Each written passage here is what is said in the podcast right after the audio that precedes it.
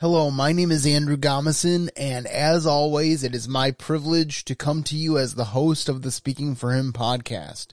Each and every week, it is my goal to provide you with some encouragement or admonishment or a little of both as we traverse this Christian journey together, keeping in mind that we are in a marathon, not a sprint, and that we need each other. The Bible says that God puts the solitary in families, so whether that is your biological nuclear family or an adopted family or your church family, that is God's goal and vision for society. So I hope that I can come alongside you and encourage you and build you up in the things of the Lord and that you will enjoy what is shared today. If you are a first time listener, please take the time to reach out to me. I love receiving feedback from my listeners and you will have the opportunity at the end of the show to hear the contact information which will roll at that time. Today I'm really excited about the show and I know I say that almost every week because it is exciting to be able to come to you uh, with new and exciting content. Uh, but today is really special to me because a few weeks ago I sat down with a good friend of mine, John Wilson, and we talked about media and ministry. And he was actually interviewing me for a college assignment for Moody College um, out of Chicago that he takes online classes through.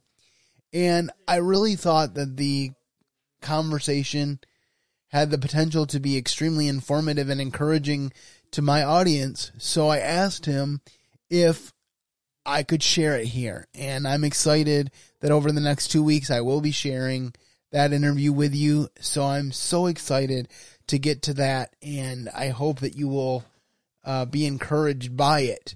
Uh, because as with anything else, uh, we need to make sure that we are being salt and light everywhere, and that includes in the media and entertainment space. And so I think you will benefit greatly from the conversation that we have later. But before we get to that, let's talk about what is going on.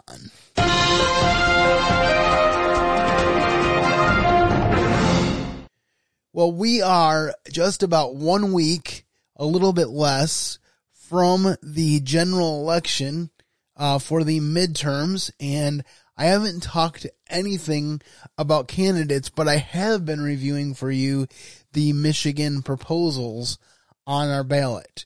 These proposals are so important for us to be informed on because the goal of each proposal is to enshrine certain things into the state constitution. And those things are very hard to reverse.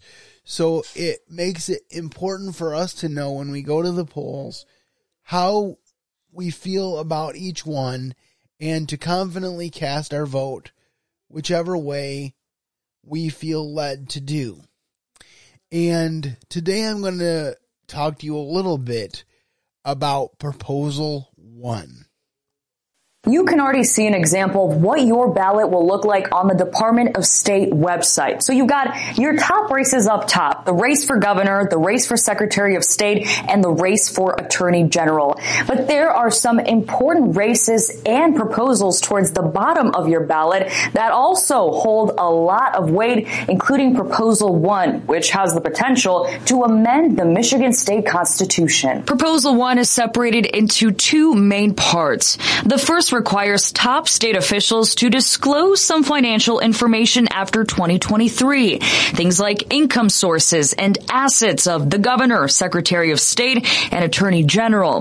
The second part deals with term limits for state legislators, and this is a big one as it would amend the state constitution, replacing the current limits of six years in the House and eight years in the Senate for a 14 year total to a 12 year total cap in any combination of service service in the House or Senate. Former State Chamber of Commerce CEO Rich Studley helped draft this proposal. I think it's a great example of citizens making sure that state government works for us rather than the politicians. But for Patrick Anderson, who helped pass the current limits back in 1992, the proposal is deceiving. The legislature is trying to extend their own time in office by repealing the existing term limits but kind of mixing it in and to some degree hiding it behind a proposal to, at some future year, to adopt a disclosure law. It was important for supporters like Rich to make sure the proposal got on the ballot so voters could make the decision for themselves if they wanted to make these changes or not. He believes, though, it is time for change. 30 years ago, I voted for term limits. I think it's been helpful to prevent politicians from having a lifetime career in Lansing. But after 30 years, it's time to revise and update term limits. As for the financial disclosure section, Rich says it's unacceptable that Michigan and Idaho are the only two states that do not require elected officials to disclose that personal financial information. Patrick argues the language is just too vague and you wouldn't see any disclosure anyways. As you can see, the wording in the proposal says income sources, not an actual dollar amount. I think some of them might be writing things like, I work hard for the citizens. That's the source of my income. A yes vote on proposal one would put that 12 year term limit on legislators and their time in state office and require some financial disclosure of top officials. A no vote on proposal one would retain the status quo that we have had in place for 30 years on term limits and not require any financial disclosure for now. Rudolph Sinaida, Fox 17 News. Okay, so this brings up some interesting thoughts. First of all, when I first saw this proposal, I was like, why? Because we already have term limits in place. They were de- detailed in this story. Basically, I think it's eight years in the Michigan State Senate and six years in the House uh, for a total of 14 years. And now what they're talking about is 12 years mixed and matched among either house. And the first thing that came to my mind is that we already have term limits, and I'm pretty happy with the way those term limits work out right now. So I don't really think that we have a need to change the term limit policy uh, in our state.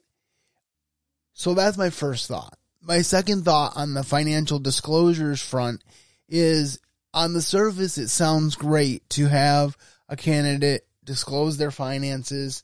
And yes, there should be a, a, level of transparency there that may or may not exist in a lot of areas.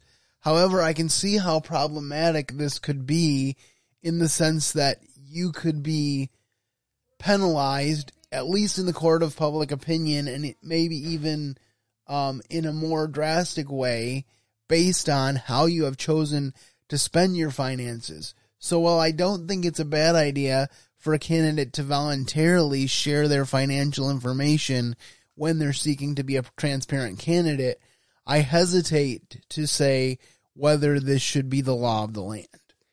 And I think that's one of the things that I've always thought as I'm growing up in, in this political environment that we live in is that not every good idea has to become a law. Uh, maybe you should just do it because it's a good idea and not wait to be legally compelled to do it. And so that's just a brief overview of proposal one. And so I hope that it is beneficial to you. As with the last two proposals, I do have a link uh, that is going up on my blog this week that has the exact wording of each proposal. And so you can go and find that on the blog post for this episode at speakingforhim.blogspot.com. The next thing I want to talk about today is The Chosen. The Chosen season three, the first two episodes will be in theaters on November 18th for a limited engagement. I think last time they had a Fathom event for their Christmas special, they were guaranteed a week and then it expanded to three or four weeks because there was interest. And the reason I'm bringing up The Chosen again is because there is another mini controversy with The Chosen. In the trailer, there is a place about halfway through where Jesus replies to the Pharisees who say that if he doesn't shape up they're going to exact punishment um, to him based on the law of Moses? And he replies, I am the law of Moses. And there was a good number of people, I guess there was even some YouTube videos refuting this and saying that this was a quote from the Book of Mormon and that the chosen was getting steeped in Mormonism and Dallas Jenkins took the opportunity to set the record straight. I don't want to take too much time on it, but I do think there are enough people who are who have been confused by it that I do want to address it. So number one, of course, I'm not quoting from the Book of Mormon. I've never read the Book of Mormon. The first time I spent too much time, not I shouldn't take too much time, any time on this was after people started saying I was quoting from the Book of Mormon, so I checked it out. I'm like, actually, I'm not. It's not the same quote. But even if it was, it doesn't really matter um, because I still stand by uh, by the quote. Um, you know, who also said the same thing? Uh, Charles Spurgeon, one of the great theologians of all time, uh, evangelical theologian, who said Christ is the law incarnate. And uh, of course, no one came out and publicly was saying Dallas Jenkins just took from Charles Spurgeon. but uh, here's the spoiler alert: um, I wasn't taking from either of them. It's not that revolutionary of a concept, uh, which I'll explain in just a moment. Um, and uh, another thing is my consultants. You know, we have uh, you know a messianic Jewish rabbi and a uh, evangelical scholar New Testament scholar, and they read my script. I have pastors and I have friends, and and uh, who, who, we take this stuff very very seriously. And and anytime Jesus is speaking, we think you know we want to make sure that we reflect the character of Jesus in the Gospels. They had no problem with it. Um, and so when people are saying, uh, trying to explain to me why it's wrong, uh, uh, trust me, we've already got, we've, we've already thought through these things. We take these things seriously in advance. Um, and uh, so someone just commenting on YouTube isn't just going to make us go, "Oh my goodness, we never thought of that." Um, so here, here's I do believe that it's theologically plausible, if uh, uh, depending on uh, what, what, word you, what word you want to use, but but it, we do believe that it's theologically accurate. Christ is the Word. Christ is above all. He created all. He's the fulfillment of the law. He's the replacement uh, of the law. Now that's not to do away with the law. He didn't do away with the law. In fact, he actually says that. But Christ is the ultimate authority.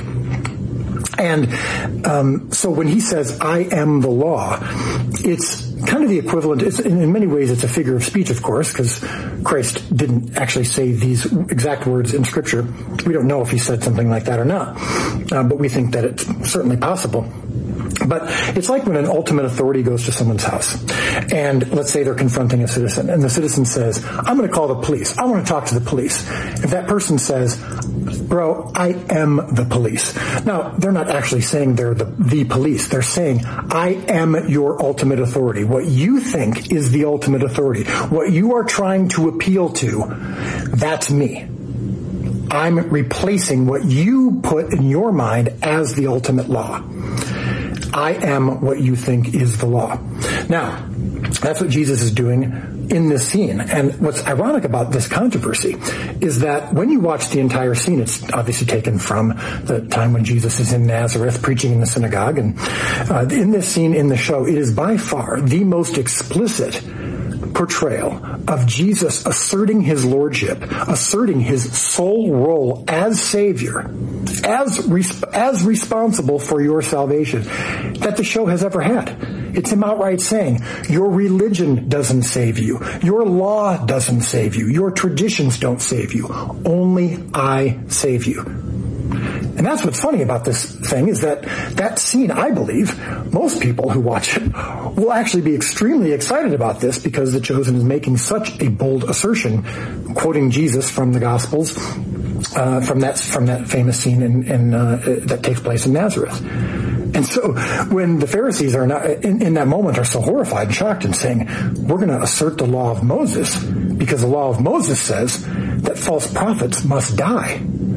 And Jesus is saying, I am the law of Moses. Now, he's not only saying, I am the fulfillment of the law of Moses, which I believe is similar to, if not the exact same thing as I am the law of Moses, but he's saying, I am your authority. I am asserting my lordship and my kingship, and that's why we stand behind the line. So that's it. Just wanted to share that. So I have to hand it to Dallas that uh, every time there's some kind of minor to major quote unquote controversy from the chosen, he's willing to sit down and explain this is why we did what we did. And he clearly says in this video that if you still don't agree with him, then that's fine. You don't have to totally agree with him. But I like the way he strikes the balance and says, hey, this is as true to the Bible as we can make it while still being creative with the storytelling and making it a compelling drama and exploring the possible and the plausible. And as someone who has created fictional narratives about the Bible myself, I, I greatly respect that.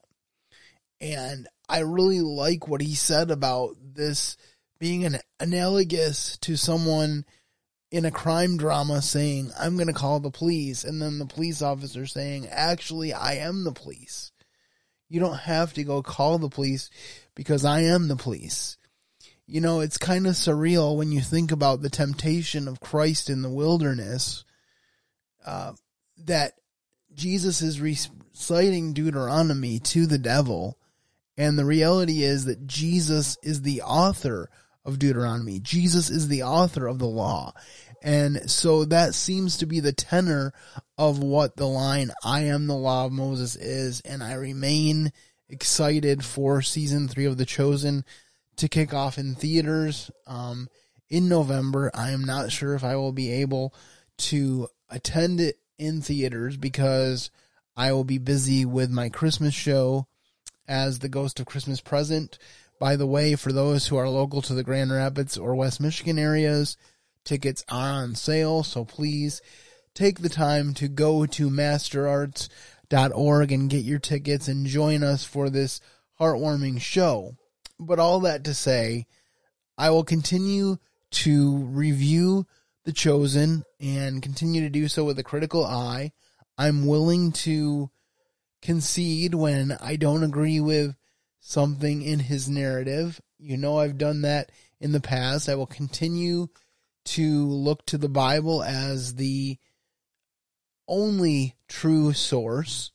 And I really do believe in the sincerity of Dallas's hope that this series, The Chosen, will drive people to the scriptures. And really, for any content creator, that should be the goal is that I'm going to create God glorifying content that is going to compel people to dig deeper into faith. And I really think that that dovetails really well with the conversation that I have for you with my friend John Wilson in just a few moments. But before we do that, I wanted to share with you a clip um, from Charlie Kirk. And he is giving a black woman actually an opportunity to talk about the reality of the racial component of abortion. What is your message to white liberals out there that are trying to push this in the black community? Um, that um, if you don't do the research and if you don't understand, then shut up. Do the research. No, I'm serious. Do the do, work. Do the work. Uh, understand why that over, I think is 88% of Planned Parenthoods are strategically placed in black and minority neighborhoods. Why? Let's reverse engineer. Why is it like in the uh, state of New York, there are more black babies being murdered in the womb than are alive. So the words of Margaret Sanger has turned out to be prophetic. And also the abortion agenda is a multi-billion dollar industry. There is money in dead baby parts. You can find it. It was found in food, cosmetics, everywhere. So this is the facts. This is the truth. Give it up for her. That's great. Give it up for her.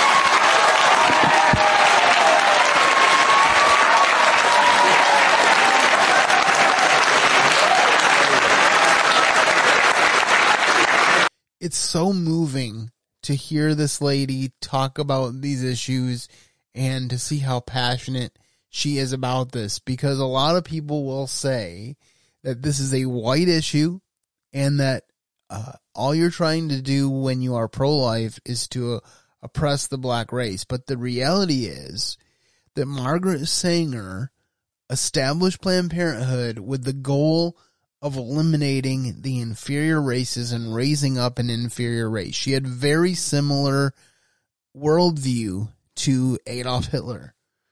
And I know that seems extreme, but if you do your research, you will find that that is true. There's another video that I didn't have time to pull for the podcast. I may play a clip of it next week if I have the chance to figure out what portion to share with you.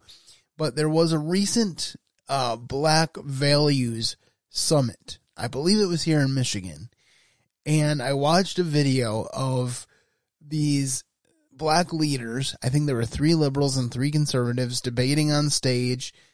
Um, and the video that I watched was particularly about the topic of abortion. And what stuck out to me in that clip was one of the pro life leaders pointed out that very recently there was a statistic out of New York City that 50% of all black babies in New York City are aborted.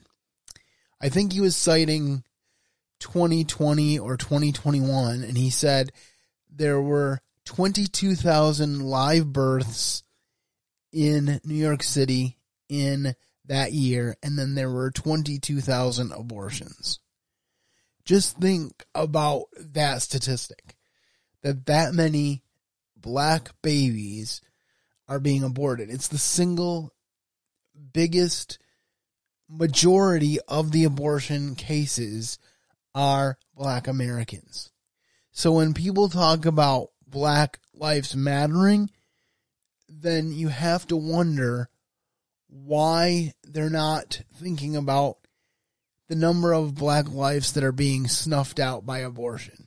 And the reality is because it's agenda driven, like the lady in this clip said, it's a multi billion with a B dollar industry. But we need to have our heads on straight. We need to cry out to God and ask Him to save the babies of our land. I continue to be dumbfounded that I have friends that would love nothing more than to hold a little baby in their arms and to raise children for the glory of God when we have so many people in our society clamoring to kill their unborn children. Something to think about as we go through the weeks and months to come, especially as pertains to Proposal 3, which I think is the most important thing on the Michigan ballot. I've already talked about it, so I'm not going to talk about it in detail here. Just know if you want a detailed review, you can go back a couple weeks in the podcast and find that detailed review. And I just pray that you will pray for the unborn as you go to the ballot box uh, this next week and that you will choose life. In Deuteronomy, the people of Israel are told to choose life that you and your descendants may live. We have the opportunity as a state to choose life, and I pray that we do.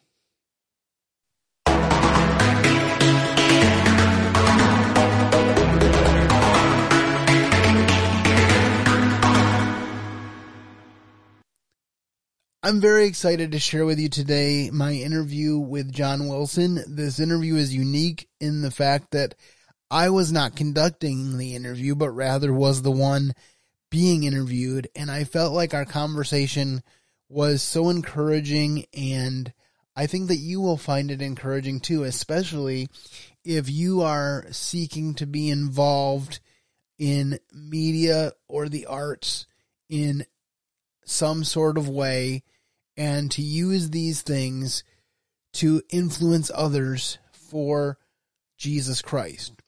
The reality is that though we may be tempted to dismiss media or the arts, it's where people live. We consume media and entertainment all of the time.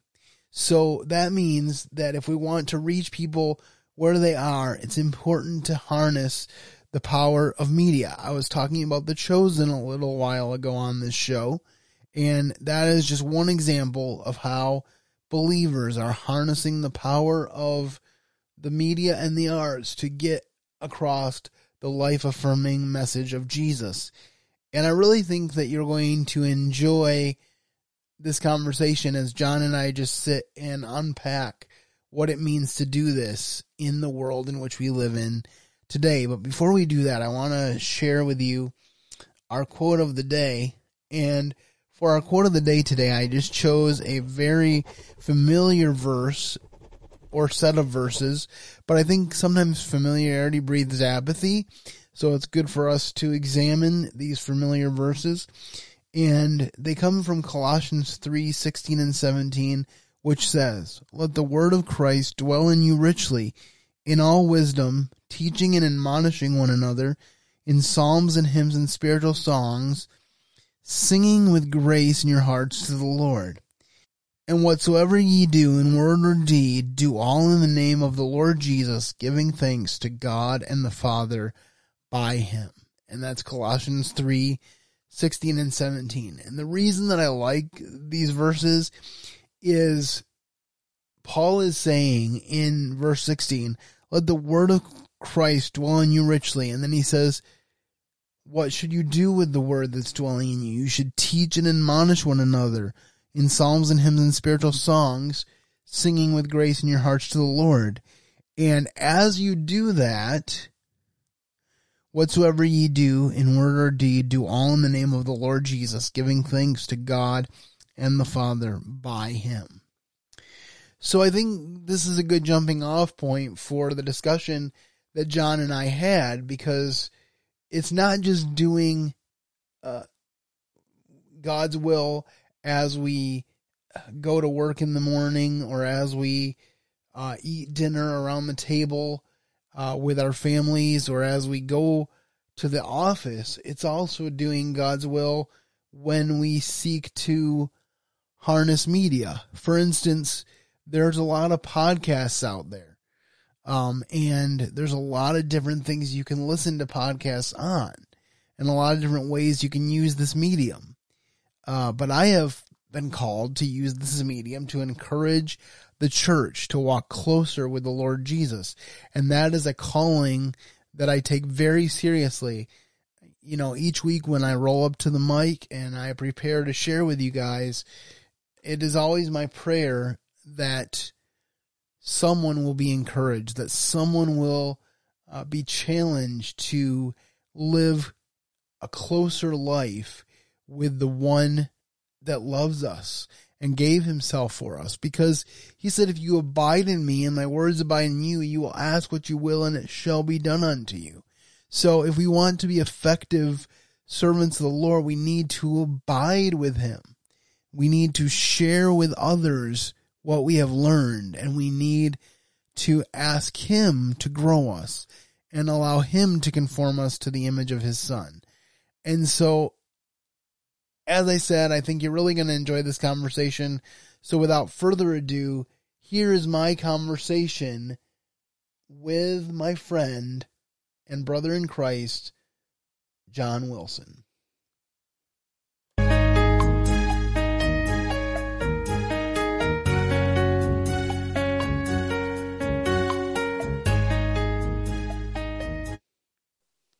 All right. So, uh, Andrew, how are you doing today? I'm doing very well, John. I'm really excited to talk to you this evening. Awesome. So, Andrew, would you mind, uh, for anybody who might not know you or know kind of what you do, just telling us a bit about yourself? Well, uh, the short version is that I am a traveling speaker who goes to churches throughout West Michigan and across the country.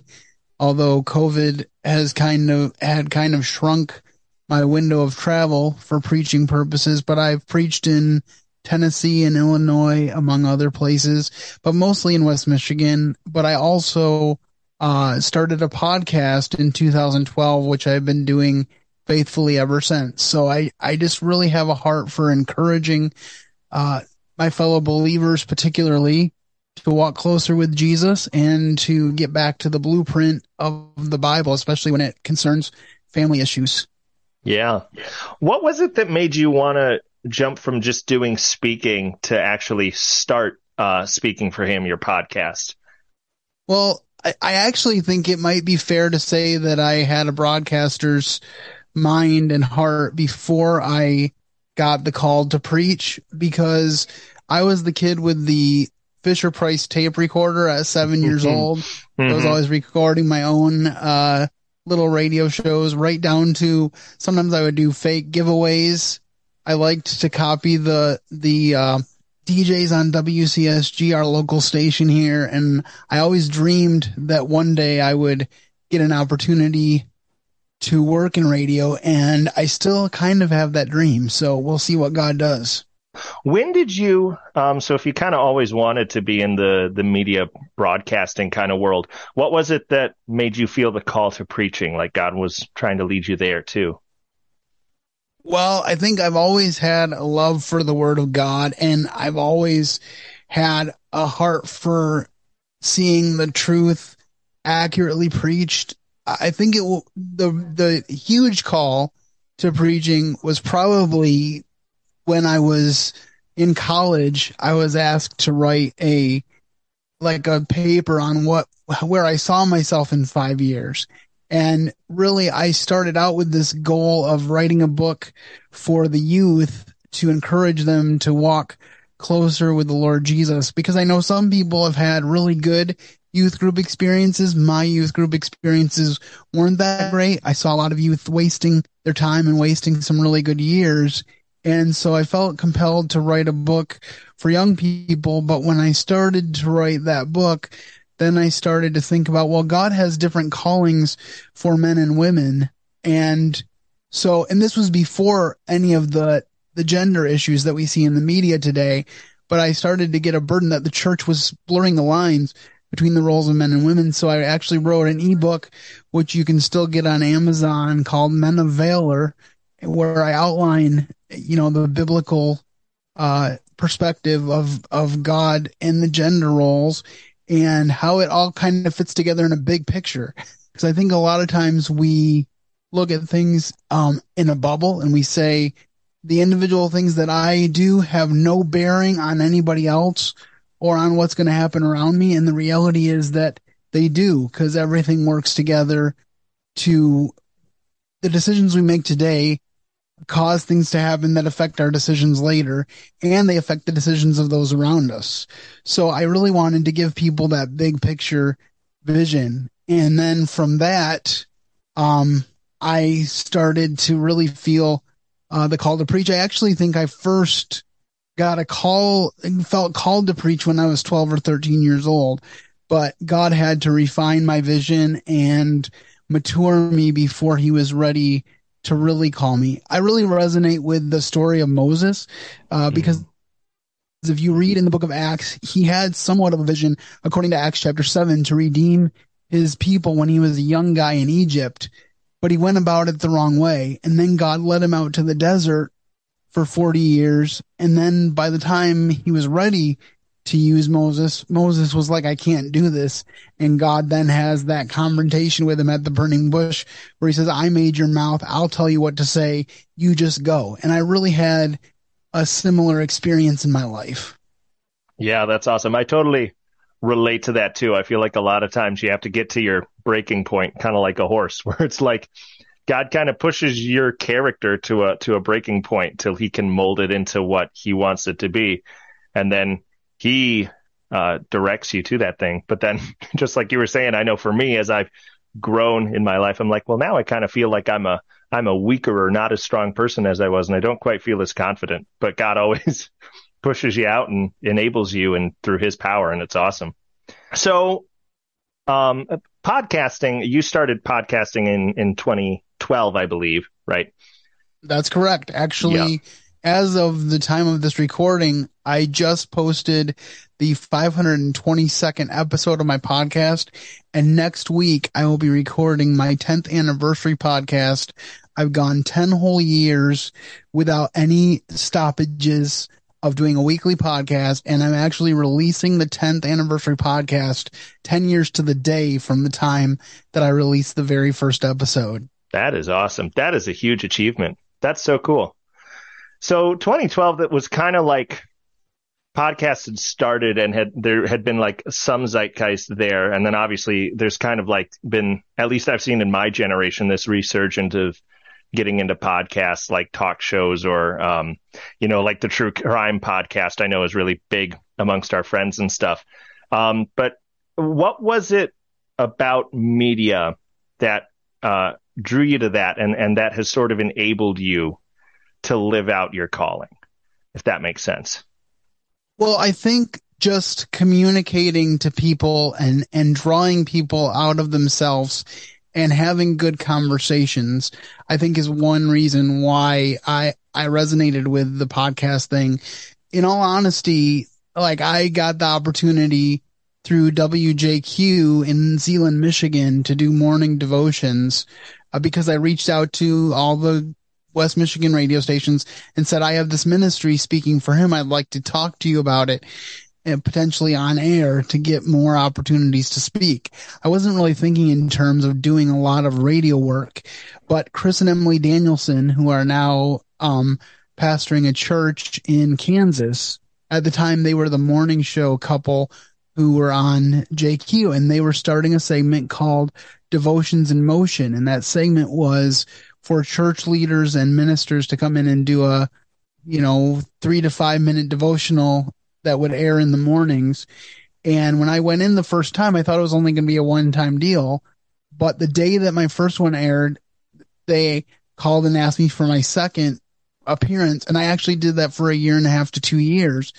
Well, I don't remember exactly when I heard about podcasting. True funny story in the early days. I saw the podcasting app on my Blackberry. This is how far back we go. but I, and I never touched it because I thought you had to pay money to mm. listen to podcasts. So I left it alone. And then somewhere along the line, I heard about Blog Talk Radio. And so I started investigating podcasting and I found out that there was times when the studio was empty for WJQ, even though the radio station was on the air. And in January of 2012, I went on a talk show on JQ called Ignite with J.R. Pittman. And one of the people that was working on the show was a young guy um, named Adam McNutt, who served as the executive producer there. And he was a homeschooler. And he actually went right into radio out of high school. Never, never went to college, still hasn't been to college. But eventually he went to be the morning show host there and now he's left to be a youth minister. But uh, and we're still really good friends. But long story short, he, I, we hit it off, and as we started to talk to one another, and I got this vision for the podcast, I met with the ownership of the station, and I said, "Can I use the studio when no one is recording a show?" And they said, yes, you can. Well, I can't reach the board at the studio because it's way too high for me to reach. There was no way for me to do that. So I asked him if he would come alongside as my executive producer. And so just like that, I had a radio studio and an executive producer and he served in that capacity for the first 256 episodes plus. So that's awesome. Yeah. God really just lined up all those things and just kind of pushed you in on the deep end there. That's really well, cool you want to talk about pushing me in on the deep end. When COVID happened, I had three podcast episodes in the can mm. pre-recorded because I would always record two or three ahead. Sometimes in the winter, I would get as many as seven weeks ahead because I was traveling to Holland twice a month to record. And so it wasn't possible to do that every week. So mm when COVID happened, I was like, I have three episodes. If we have a two to three week shutdown, it won't be a big deal. I can get in and record. but three weeks turned into all of a sudden there were no more shows left. And I was like, if I'm going to keep doing this, I got to do it at home. Mm-hmm. So I just, those first couple episodes, first several episodes at home are nothing special. And I would like to go back and actually re-edit the audio because they're not that good. Mm-hmm. But then I realized that this COVID thing wasn't ending really quickly. So I got on YouTube and I said, I've always wanted to have a studio. So I'm going to do some YouTube research and see what's out there. And, and that was again God working because he showed me how he led me to videos of how to edit on on Audacity and then how to find a really good recording solution, which is the Rodecaster Pro all-in-one podcasting studio. And so I got that in July of 2020. So I've been using that for a little over two years. And now I do all my editing and production right at home and it's paid for itself over and over by the savings in gas. And I have even more control over my show. And I've learned stuff that I never thought I'd be able to do and was pushed out of my comfort zone by circumstances out of my control. Mm. That's so cool. And that's what a blessing then to just have that in your house and be able to just go utilize that whenever and all just through God's providence. That's awesome. Along those lines, if I can just mention this, mm-hmm. that led to 2020.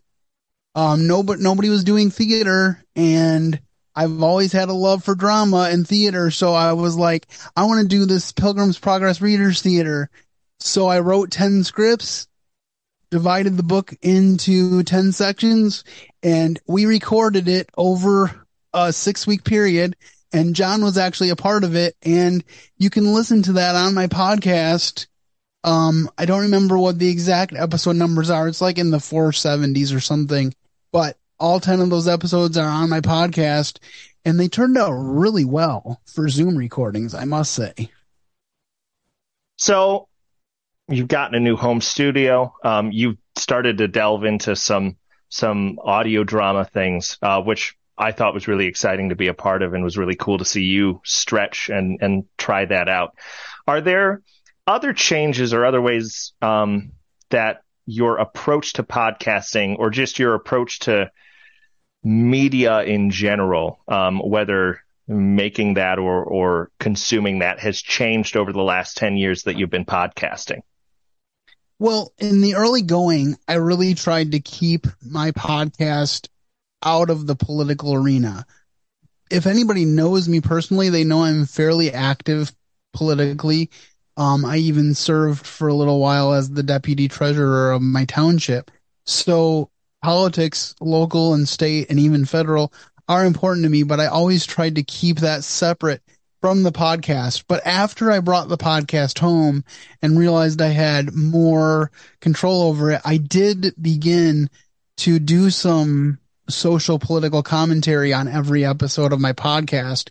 And the reason for that is because I think that every moral issue or let, let me rephrase that. I think that every political issue is a moral issue. And so when I do speak on those issues, I'm speaking about them because I think that Christians need to be aware of them and look at them through the lens of the scriptures. And I think that yes, the Bible says that times will wax worse and worse, but I don't want to be a part of the apathy that facilitates the worse and worse getting faster than necessary if that makes any sense. Yeah, for sure. So why do you think it's important for us as Christians to step into this sort of arena of media, of broadcasting with podcasts or with uh, film and TV or YouTube, um, as opposed to just going out and evangelizing in person? Well, I think part of it is you have to meet people where they are.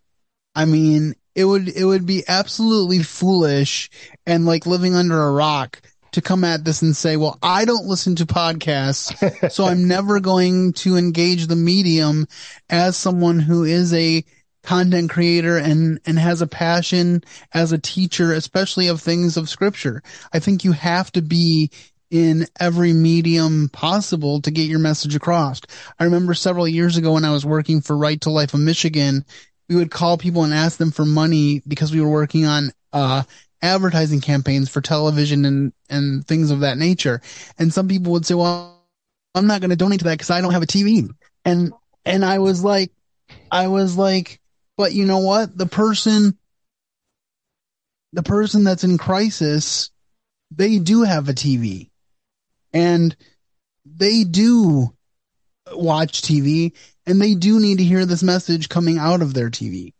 Mm. So I think that's an important thing to think about too is the fact that even if it's a medium that you largely shy away from, there are always going to be people that don't. And you want to be able to meet them where they are. Yeah.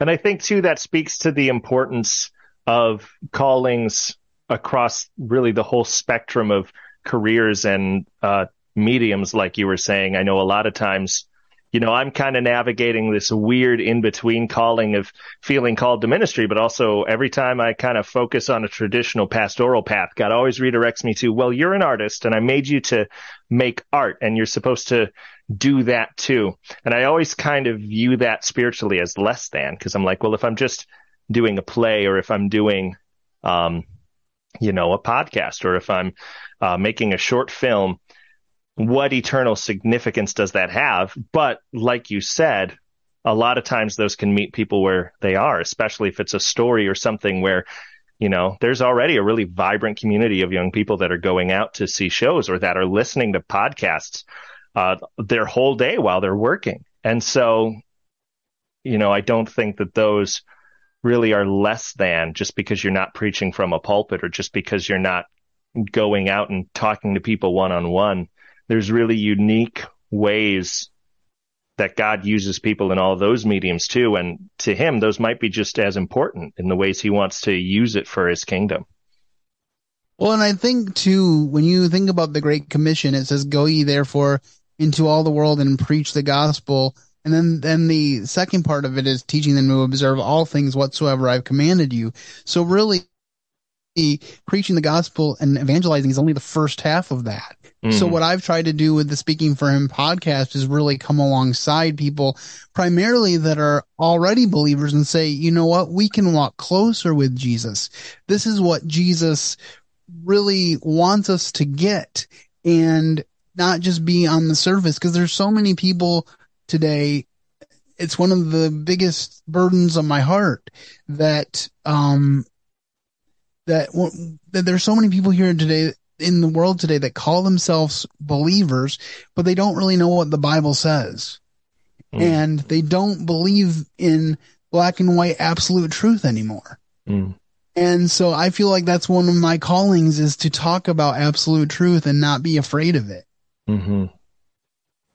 Yeah. And I feel like there's a really unique way that media, that the things that we absorb, be that news or or stories through film or theater or novels, um, or podcasts or music, all of these things, um, they can really shine lights on things and be a form of discipleship, even if you're creating something that, you know, like I think of um, and this is because I'm a fantasy nerd, but I, you know, Tolkien. I love Tolkien, and anytime that you read Tolkien, there is so much. Tr- there's a lot of fiction, but there's a lot of truth, and because it comes from that place, like you said, of absolute truth, and from his his Christian and he would say Catholic framework, um, it, all throughout the work, the the books and and the Silmarillion, uh, everything that he wrote, there's just this like beautiful light of Christ that's in it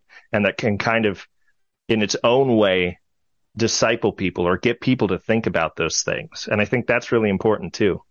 And on the flip side, there's plenty of media content out there that doesn't have that. Mm. And you can really sense the difference between someone who's writing from a place of truth and light and someone that's just writing for entertainment value. Mm-hmm. And we need to be able to separate that. Yeah. And learn to be discerning too. Cause like, no, I'm kind of talking a little more, but like, so I, I love, again, I'm a, I'm a nerd, so I watch a lot of the Marvel movies and a lot of the Marvel movies, there's elements that I think have really good messages and there's elements that, that maybe don't have as great messages, at least for me, it, from what I'm viewing and the like theological framework I'm viewing it from. So like picking out those points where you can see God's common grace working in it, where I can see in a specific plot line, oh, there's some truth of God that wormed its way in there, but then I can see this and this isn't really very Christ-like. So learning to be able to look at it and, and be discerning instead of just taking it all in, I think is important for us as we kind of watch and participate as an audience uh, in these different forms of media.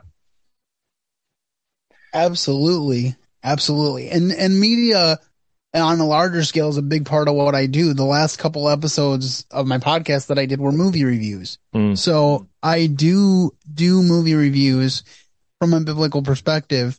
Um, there are some organizations um, that are kind of watchdog organizations for Christian parents that will basically re- review everything, whether it's decent or not, and then say this is why it's not decent. Mm. My my perspective on that is I will not review a movie unless I really feel like there's merit in it to begin with, and then I'll review it and go into detail on it. But like for instance, I still have not seen the Russell Crowe Noah movie because I have heard that there's little to no redeeming value in it. And when you take a story like that and you take so much biblical truth out of it, then I don't, I don't really get the point. And I think it's kind of crazy talking about what we were talking about earlier about Tolkien showing light through his creativity and realizing that the person that directed and basically created that Noah movie was an atheist. Mm-hmm. And I'm like, why are you, why are you then producing one of the most important stories in the Bible? Especially if you have like no interest in telling it truthfully. Because I think a lot of times you can see God's common grace in art when somebody says, I want to get to the truth of this story. But then when you go in and you really kind of have your own motive and you aren't respecting that story, yeah, it just, I don't know. And, and I don't have a problem with creativity and writing, even for biblical stories. I like to write um, narratives. Um, you did one of those for me too, where I did a narrative of the God of uh, John doing a first person perspective on the events of Good Friday. And, and some of the stuff I will, you know, intelligently subject. Like I'll say this isn't necessarily biblical, but it fits with the biblical narrative. And I think that's what you owe any film or biblical project that you do is that it at least has to fit with the narrative because the narrative of the Bible is there for a reason. And so if we're going to dramatically alter it, the question is why. Yeah, and like I, I think a great example of that, I haven't seen the whole show. It's on my wife and I's list of shows to watch that is slowly being ticked away as we have time. But The Chosen, I think, does a really great job of taking the biblical story, the biblical framework, and the biblical themes, um, and then expanding on them to say, okay, you know, if you're going to make a multi-season show based on 28 chapters that because it's Hebrew literature is pretty skim and you can get through pretty quickly, you've got to pad it out and flesh these characters out a little.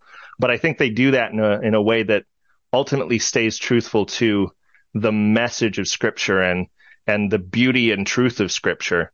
So then it's it's a just a really enjoyable, fun show with great dynamics between the disciples and and Jesus, um, with some really moving parts. But then everything, at least for me, I, I think some people have some qualms with it. But for me, it, it all feels like it's all going back to that beauty and truth that the gospel communicates as well. And so it, it just gets aligned in there. And so maybe it's not all word for word, but the heart behind it is to share the gospel. And, and that comes through, I think.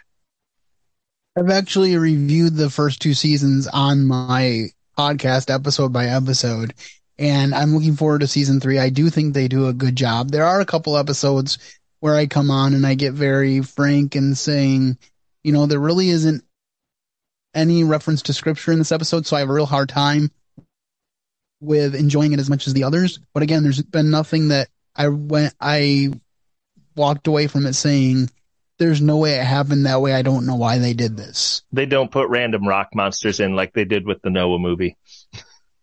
And I, and I like the fact that particularly with Mary Magdalene, they didn't just assume that she was a harlot.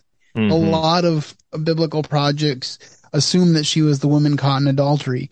And they never assumed that on the chosen. They they assumed that she was troubled. They knew that, that Jesus cast demons out of her, but they never assume just because of popular culture that she was a harlot. And I actually appreciated that. Yeah.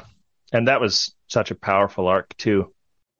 So there you have the first half of my interview with John Wilson uh, that I did with him a few weeks ago. Uh, but I hope that you've enjoyed that as we have unpacked this issue of sharing our faith within the arts community. I hope that you'll stay tuned um, for next week's show as we conclude that interview, and that if you appreciated uh, this interview and the other aspects of the episode, that you will share it with family and friends. I really appreciate having my audience expand and having more people find out about me so that I can encourage them as we walk through this Christian life. That's about all I have time for today. Just want to say super thankful for John Wilson and thank you, John, for allowing me to use this interview on the show today. And with that being said, I will simply say to all of you, have a great week and keep serving the best of masters. Thank you for listening to today's episode. Your host has been Andrew Gomison, founder of Speaking for Him. For more information on today's show and to leave us comments and voicemails, visit speakingforhim.blogspot.com. You can find Andrew's ministry at speakingforhim.com. That's speaking, the number four, H-I-M. You can also interact with us at facebook.com slash speaking for him and on Twitter at speaking for him. And when you look for us on iTunes and Stitcher, let us know what you think of the podcast by leaving a rating and review.